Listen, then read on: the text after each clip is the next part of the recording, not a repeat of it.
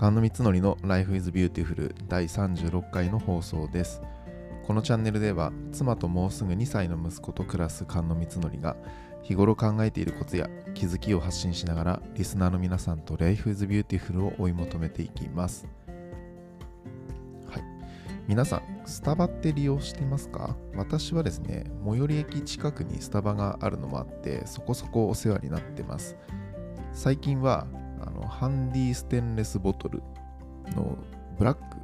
500ml 入るボトルなんですけどこれを愛用していてスタバに行く時はもちろんなんですが、まあ、部屋でコーヒーを飲む時にも車でお出かけする時にも、まあ、割と肌身離さず携帯しています。スタバに行くと何を頼んでますか？私はですね最近デカフェコーヒーにハマっています。デカフェコーヒーって皆さんご存知でしょうか？デカフェコーヒーっていうのはあのいわゆるカフェインレスなコーヒーのことです。もともとは妊婦の方が、まあ、妊娠中にカフェインを取ることができない中で、まあ、飲むことができるコーヒーっていうので私は知ってたんですが、まあ、美容面でも、まあ、デカフェって注目されてたりとか、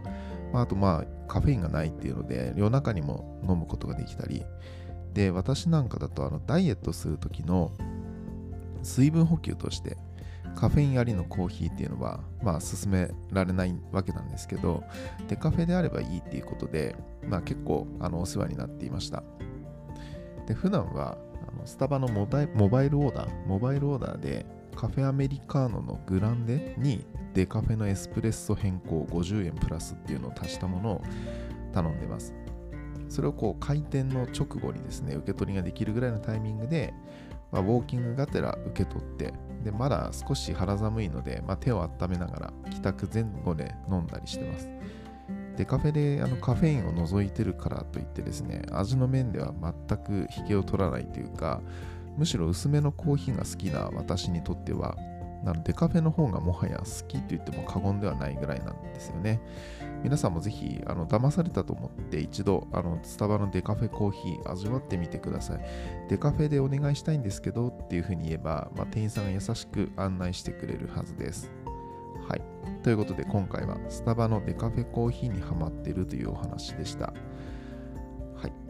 ということで第36回の放送終わります。これからも Life is Beautiful につながるような生き方について発信をしていきたいと思います。今回はあの Life is Beautiful につながるような生き方につながるためのあの皆さんからのアドバイスっていうのもぜひいただけたらなっていうふうに思うのであのぜひコメントであったりとかあのいただけたら嬉しいです。Twitter や Instagram もやってますのでそちらもぜひフォローいただけると嬉しいです。これからも一緒に Life is Beautiful な生き方を模索しましょう。ご視聴ありがとうございました。次回の放送もよろしくお願いします。バイバイ。